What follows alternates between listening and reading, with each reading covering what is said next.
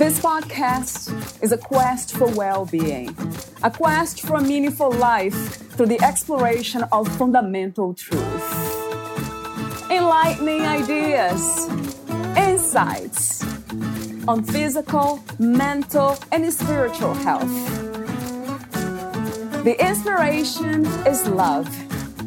The aspiration is to awaken new ways of thinking that can lead us to a new way of being, being well. Welcome to Body, Mind, and Soul Healing Conversations.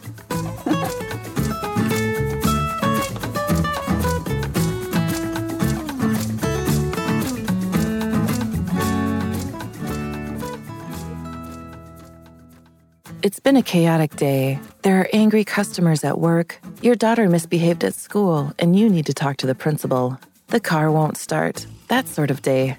Stop. Control. Reset. Take 10 deep breaths. Sing. Listen to soothing music. Walk into a garden and watch the birds. The human brain is an efficient, pragmatic, functional engine of unfathomable complexity with the ability to invent, remember, project, and see relationships among people and ideas. I love my brain. I wouldn't even go to the mailbox without it. My brain has allowed me to function and prosper in this uber complex modern world. But all too often, our brains run amuck and drive us crazy. To retain sanity, we must not let our think too much know it all brains overtake the castle.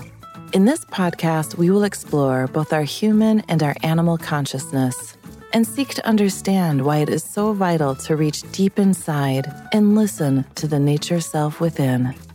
Valeria Teles interviews Jon Turk, the author of Tracking Lions, Myth and Wilderness in Samburu, The Raven's Gift, a scientist, a shaman, and their remarkable journey through the Siberian wilderness, among other titles. Jon Turk earned a PhD in organic chemistry in 1971 and was nominated by National Geographic as one of the top 10 adventurers of the year in 2012. Between these bookends, Jon co authored the first college level environmental science textbook in North America, followed by 30 additional texts in environmental, physical, and earth sciences. At the same time, he kayaked around Cape Horn and across the North Pacific from Japan to Alaska mountain biked across the northern Gobi in Mongolia, and made numerous first ski descents and first rock climbing ascents around the globe. During extended travel in northeast Siberia, Jon's worldview was altered by Moolynaut, a Siberian shaman, and his later books reflect these spiritual journeys. Jon has published four trade books Cold Oceans, HarperCollins, In the Wake of the Jomon, McGraw Hill, The Raven's Gift, St. Martin's Press, and Crocodiles and Ice Cream, Ulicon Press. Tracking Lions, Myth and Wilderness in Samburu delves more deeply into a mind body spirit theme, supported by adventure storytelling, integrated with an anthropological view of the role of art and mythology in human development. Meet Jon at jonturk.net. Here's the interview with Jon Turk.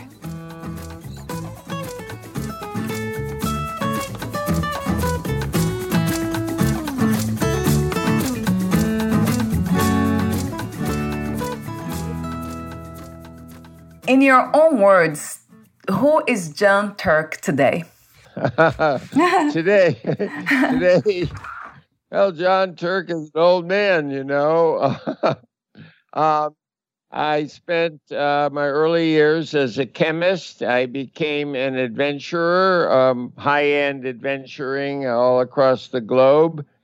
In uh, the year 2000, I uh, encountered an old shaman, Moolynaut, uh, on the uh, Koryak shaman on the coast of Siberia. And over a course of the next five years, she altered my life by encouraging me to look at a world that, as a as a chemist, as a Westerner, as an adventurer, I hadn't thought about looking into the world of the other world, as she called it, the spirit world, the world of um, a greater consciousness. And that was 22 years ago and she altered my life to the point that that's what I've been involved in um, mm-hmm. since then. I love your stories, your books. We have talked before about so many other topics. And today we'll be talking about the consciousness paradox from your perspective. And I have lots of questions here. But before that, you said something that caught my attention aging and getting older. What insights have you gained from getting older, Jon?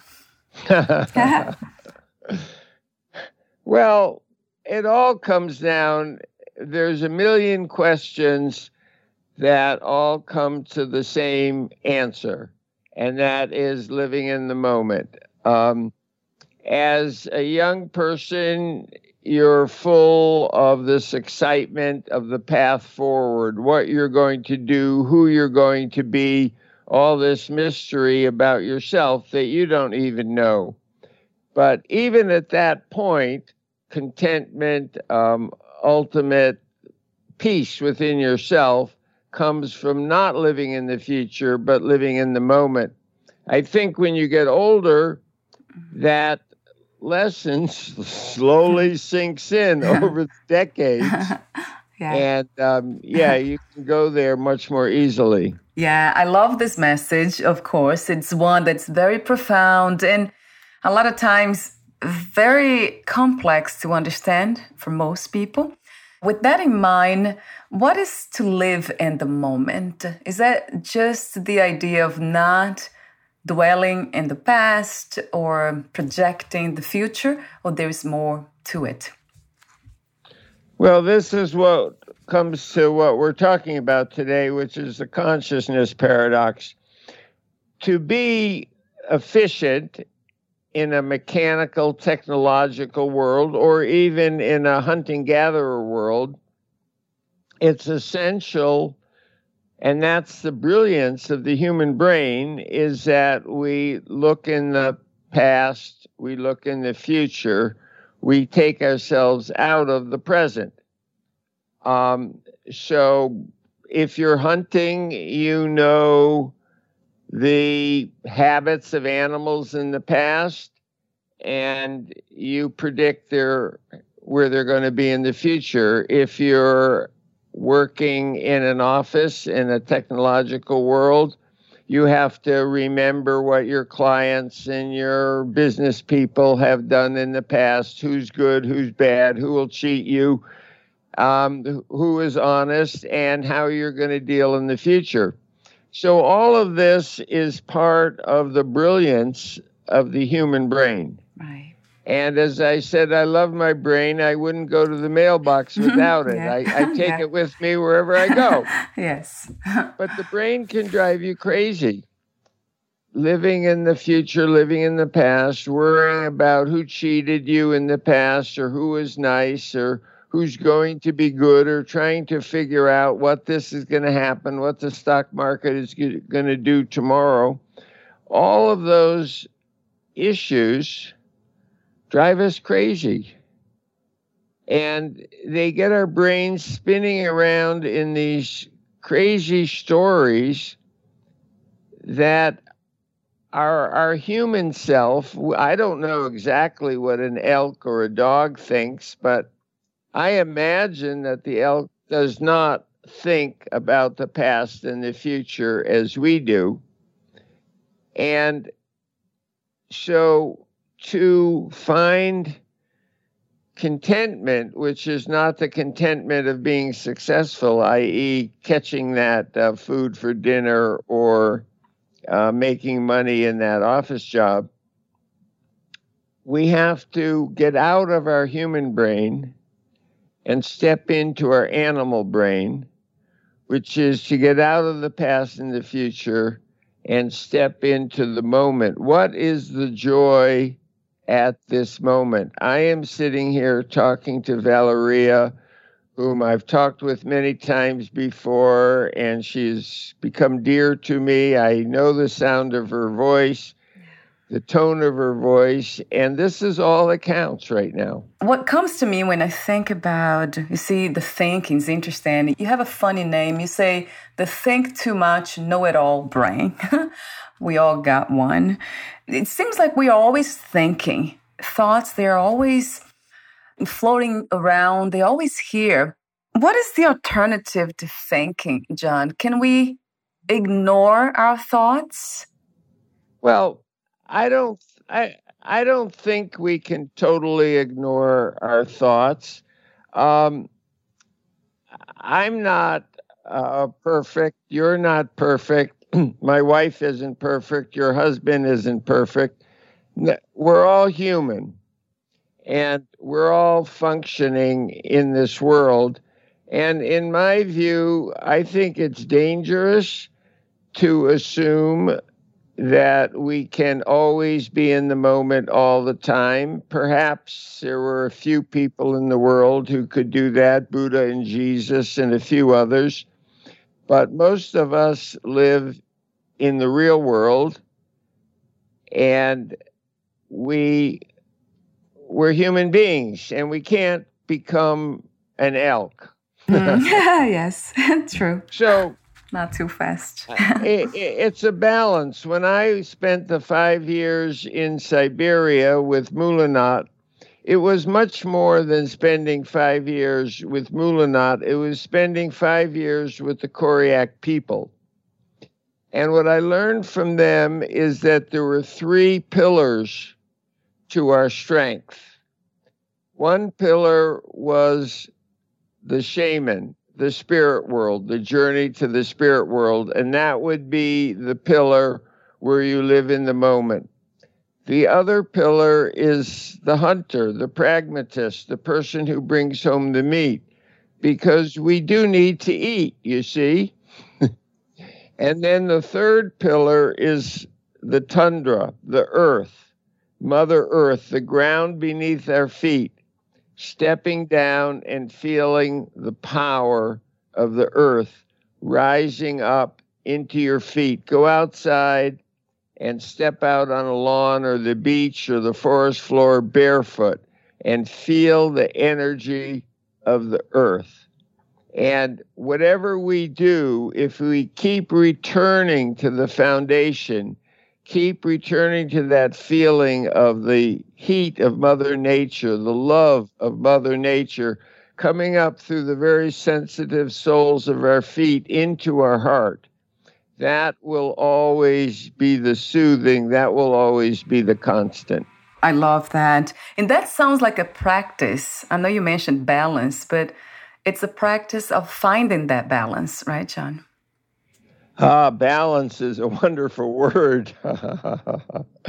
um, I love the feeling of balance. Um, I'm an athlete. I I ride my bike. I ski. The the feeling of moving your center of gravity, moving your soul over a moving platform, over your skis, over your bicycle uh, one of my big exercises I do is to stand on an exercise ball, to get up and stand on a ball and feel your whole body, your knees, your ankles, your hips, your neck, your shoulder, everything responding to gravity. Gravity is part of Mother Nature. Open your heart to gravity and um, and play with it. It's a game. So it seems like we can apply that to life in general, balance in a sense of uh, sensing and being open, being present to everything that is here and not just certain things, isolated ideas, concepts, desires. With that in mind, do you see balance as a practice or an intention? It's a practice it's an awareness. Um, I used to, in, in one of my talks, hold up two signs called logic and magic. And we're always in the process of balancing between logic and magic. It's the consciousness paradox, it's another way of looking at what we've been talking about. So you're doing something very logical. You're um, paying your bills, okay? And then a raven or a hawk or an owl flies across your field of vision out the window. And that's a little piece of magic. And we have to pay our bills. We have to pay our credit cards. I do, you do, everybody does. But at the same time, we have to be always 100% of the time aware that magic is flying around us all the time.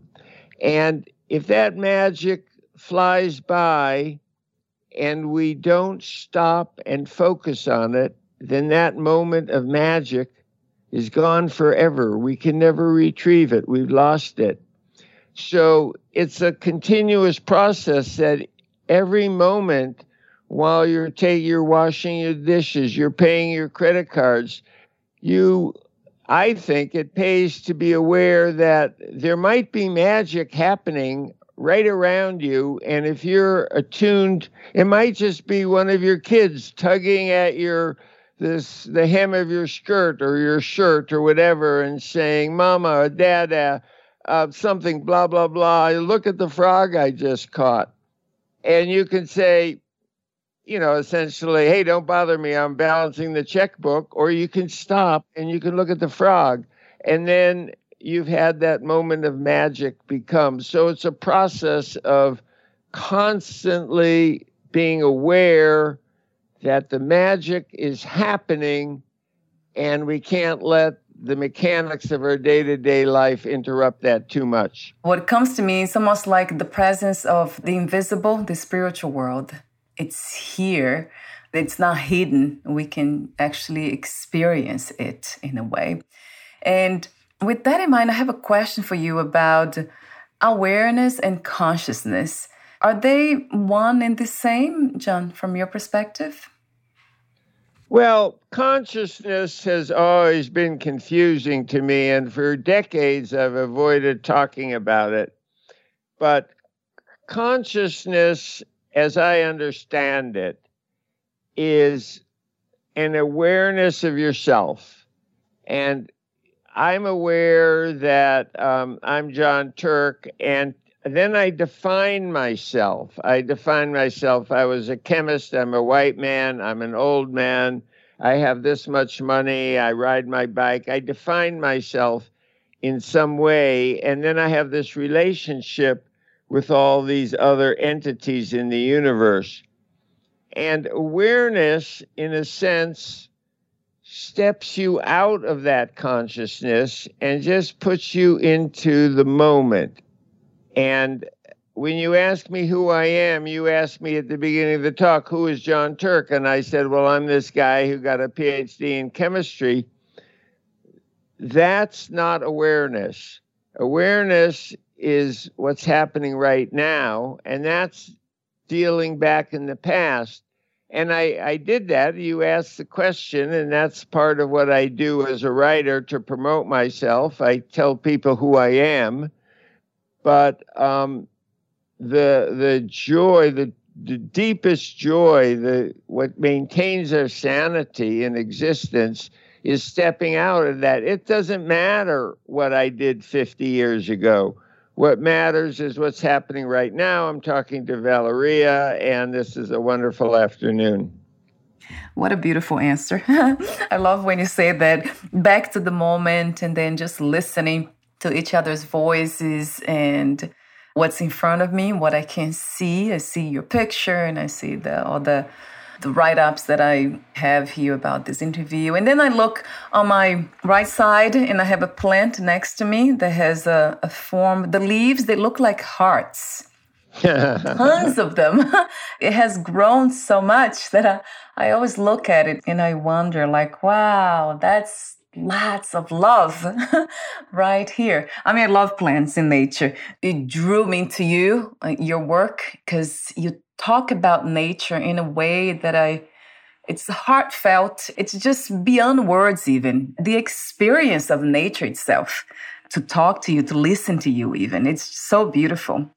Speaking of nature, and I think I asked you that question before in one of our meetings here about that we are nature, human beings as well. Like the noise that's now around me, that's nature. There's nothing that's not nature, right, Jon? But it seems like some parts of us reject the idea that we humans have become very mental and have almost like been driven by the way we think about things instead of experiencing them.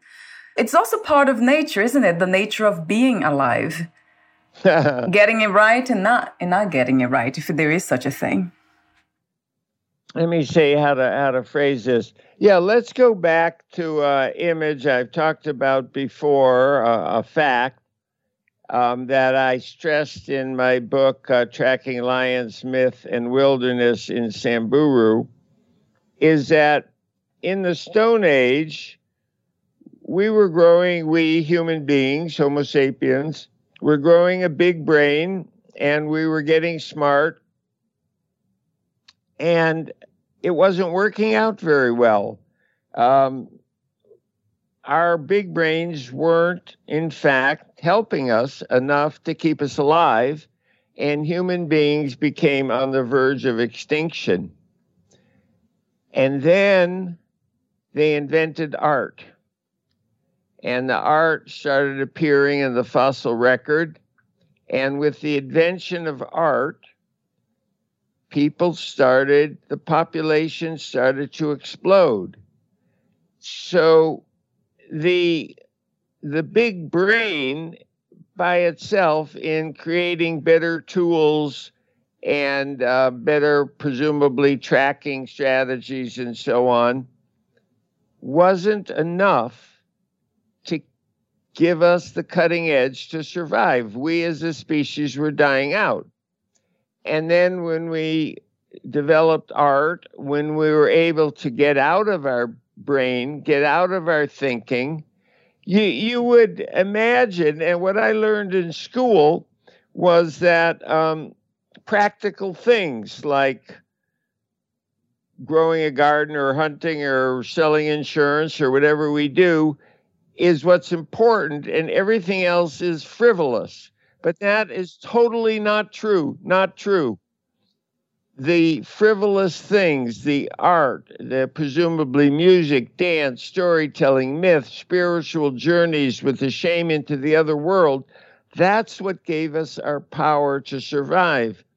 And then when I tell tell this in um, in lectures, there's always somebody that raises their hand and says, "Well, how does drawing a picture give you the power to survive? It takes you away." from doing the things that you're required to get food and shelter and so on.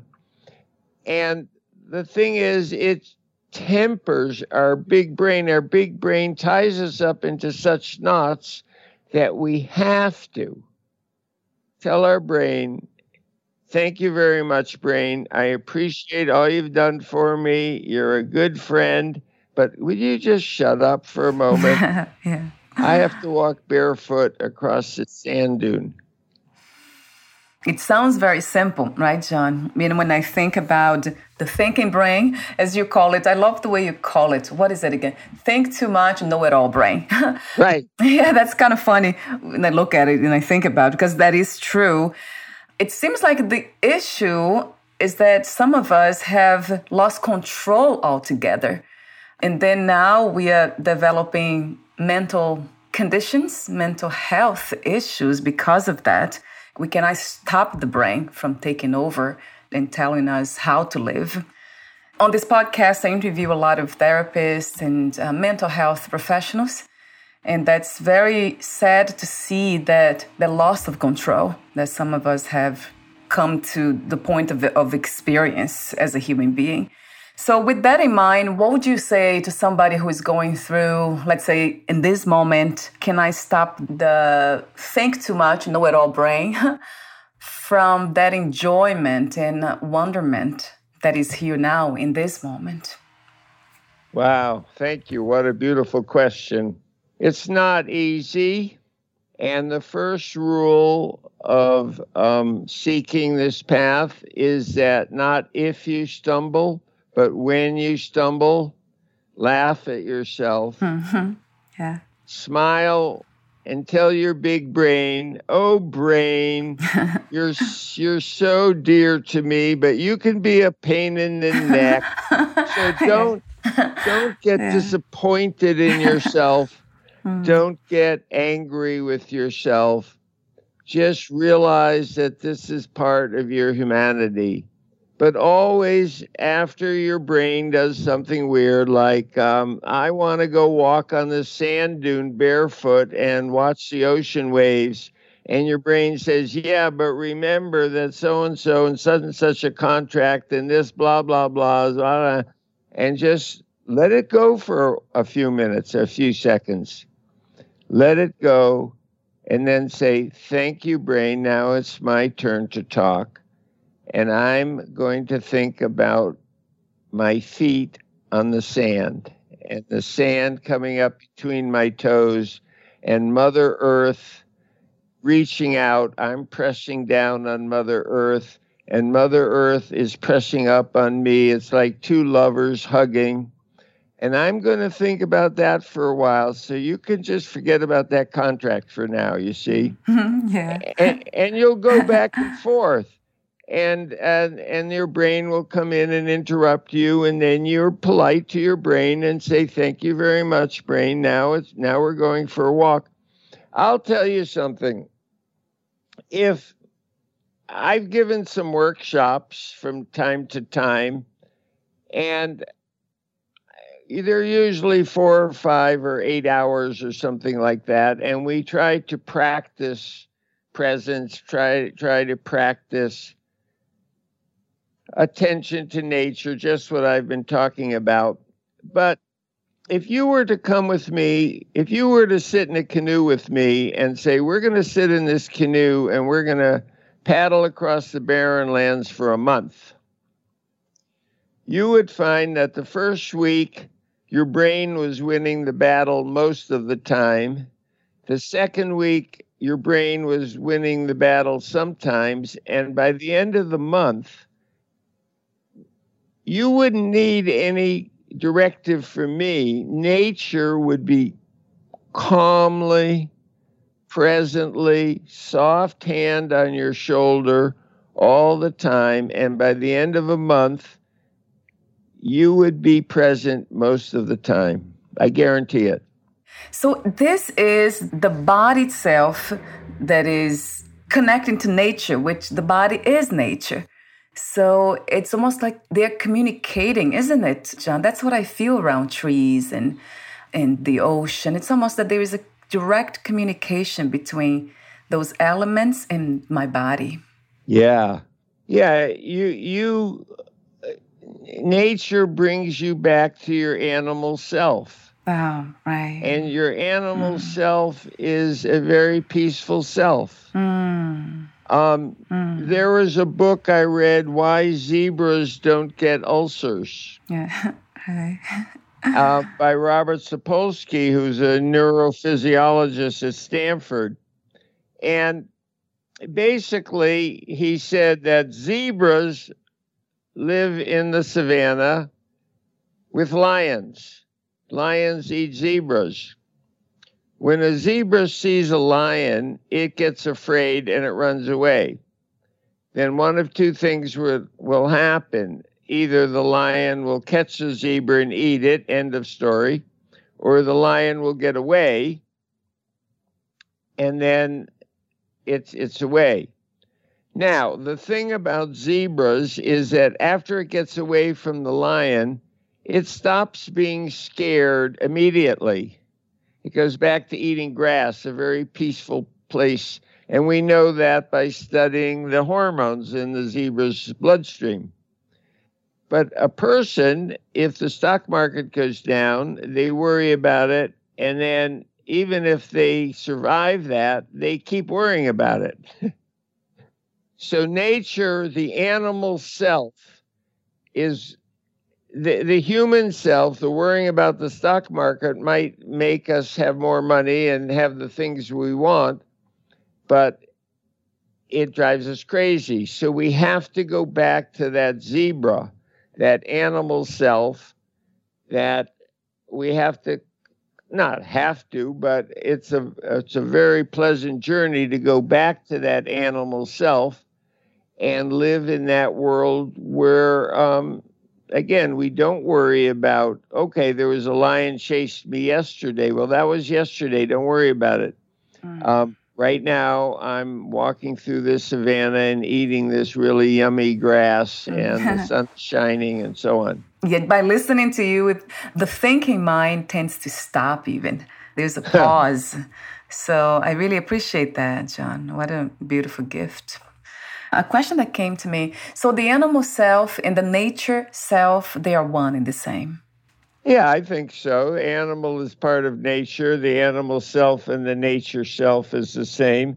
Spend time with your dog. Spend time with your cat, and um, just um, you know, your your cat will just mm-hmm. sit in the sunshine and be totally happy. Sit in the sunshine with your cat, cuddle up with your cat on a sunny day, and the animal self and the nature self will become one. Mm, yeah, another beautiful suggestion and invitation. Another question is about the spiritual self. Do you recognize that in you? You, you know, people are the spirit. The word spirit is going to be uh, interpreted very differently by very many people. Um, and it's very dangerous to create a definition of spiritual self and say this is the correct definition and another definition is wrong mm. because then you get into dogma and then you end mm. up having to have a war. Yeah. that true. doesn't work. Yes. I'm just tell I'll tell you my journey into the spiritual self. And that and this is my journey and you can interpret for yourself how you're going to take that that lesson. So, Moolynaut, the shaman in uh, the Koryak shaman in Siberia, healed me, and I was better. And I, I, I came back the following year and I said, I want to thank you. And she said, Well, um, you can thank me, but you really have to go to the spirit world and thank Kutcha. Kutcha the raven, because Kutcha the raven was the person that healed you. And this is all written in my book, The Raven's Gift. So I went on this journey with Moolynaut into the other world, the spirit world. Okay. And I failed. I could not cross the threshold into the other world, the spirit world, the cosmic world. Now, I have friends, a dear friend, um, Jody Weber, who was the choreographer of a dance troupe I worked with, that regularly and routinely goes across the threshold into the spirit world and comes back all the time. When I saw the threshold, I was in this essentially trance state, hallucinogenic state, whatever you want to call it. And I could see the threshold to the spirit world. And I was afraid to cross it.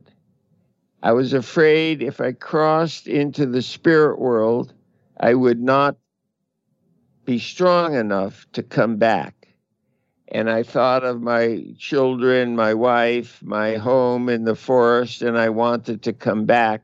So I was afraid to enter it. And the following day, Oleg the hunter took me out, and we went out on the land uh, for two or three days.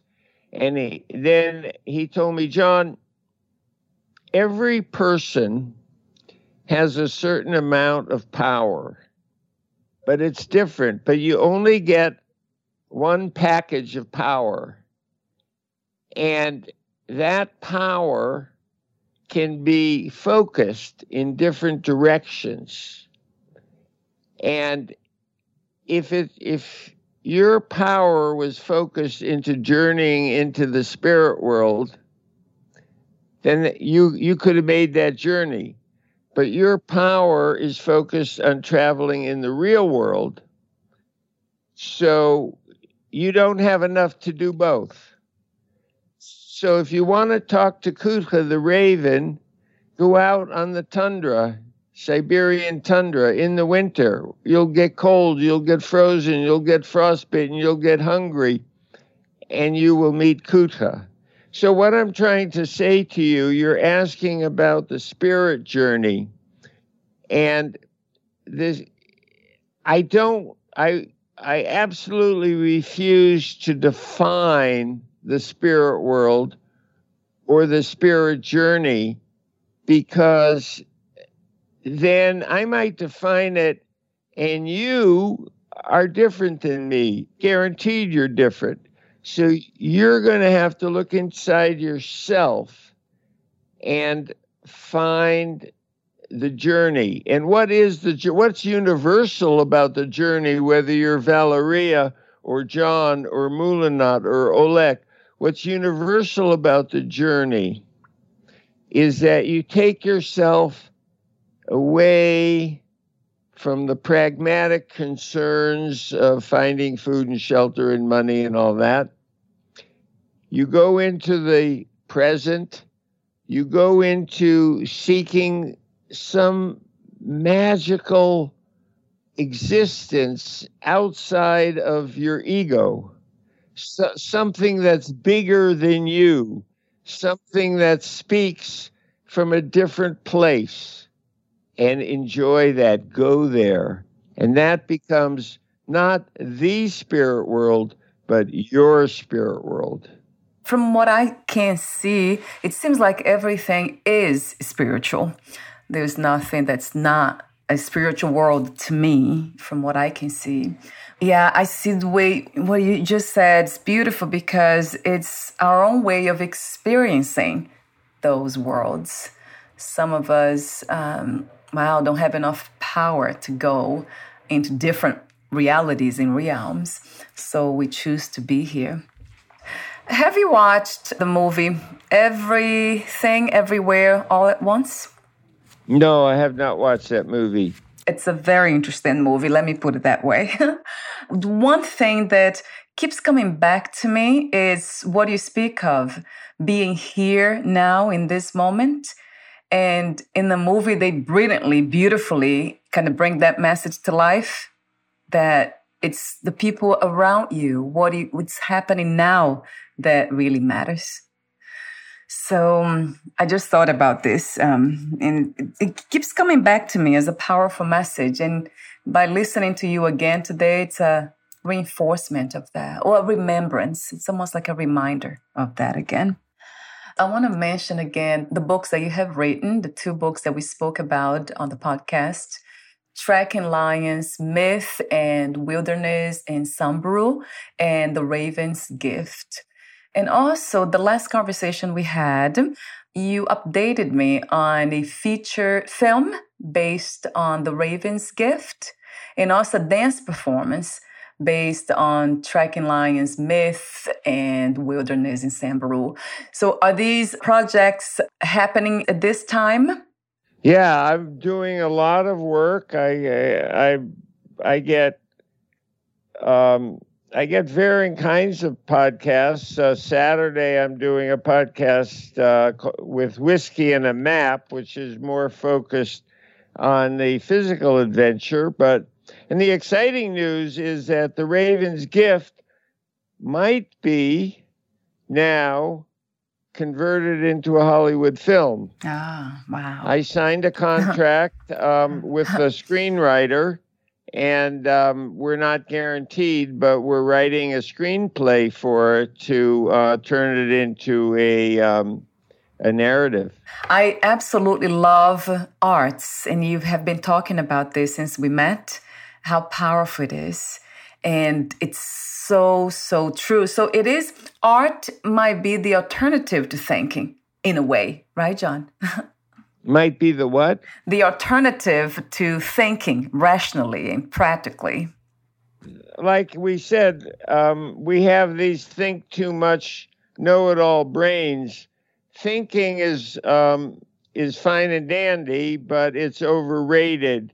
There's a time for being and feeling, and that's what we've been talking about this whole hour is to stop thinking, and the alternative is feeling, existing, being. That really becomes true when we are exposed to art because that's how I feel. Like I'm a lot more in touch with my, as you said, my feelings, my creative mind. It's almost like a different world.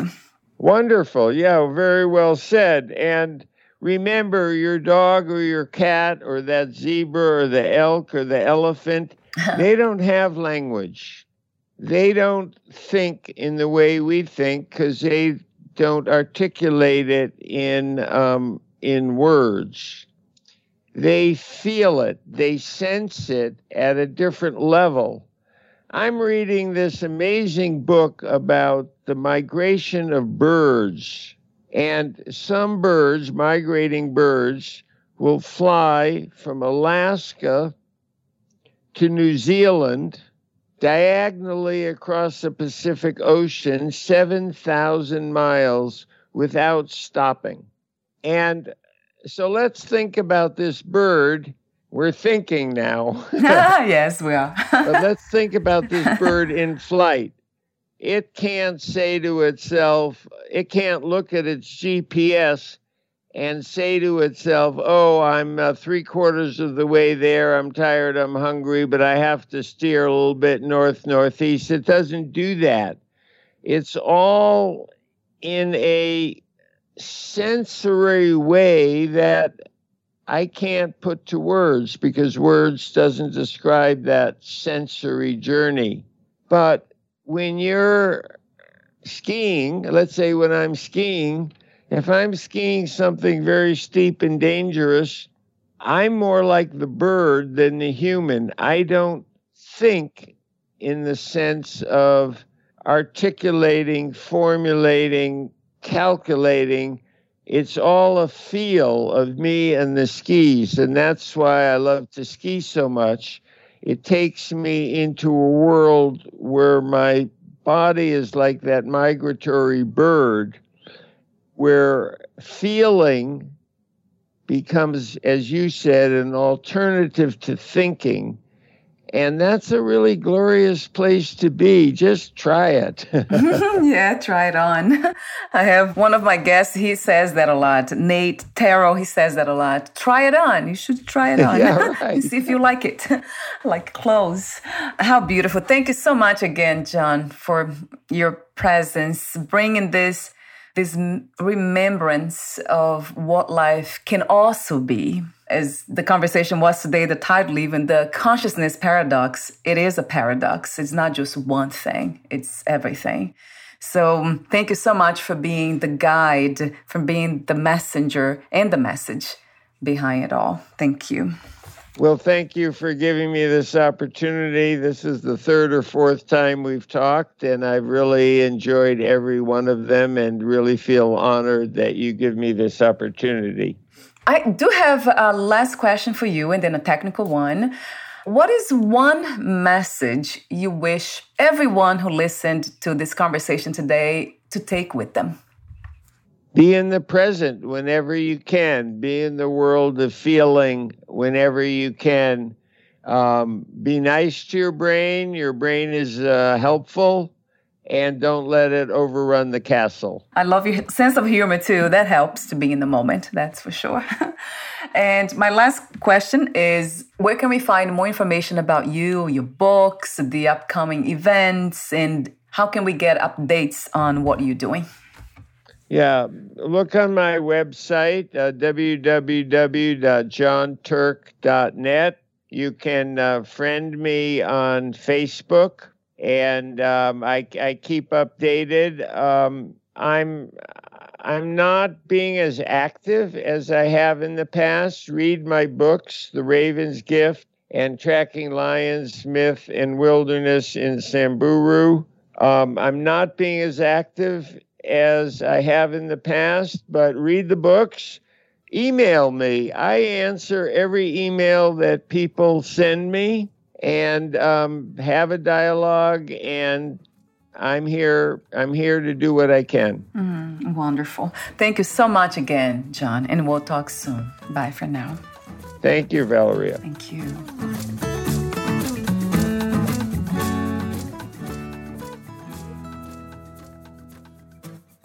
Thank you for listening. To learn more about Jon Turk and his work, please visit jonturk.net.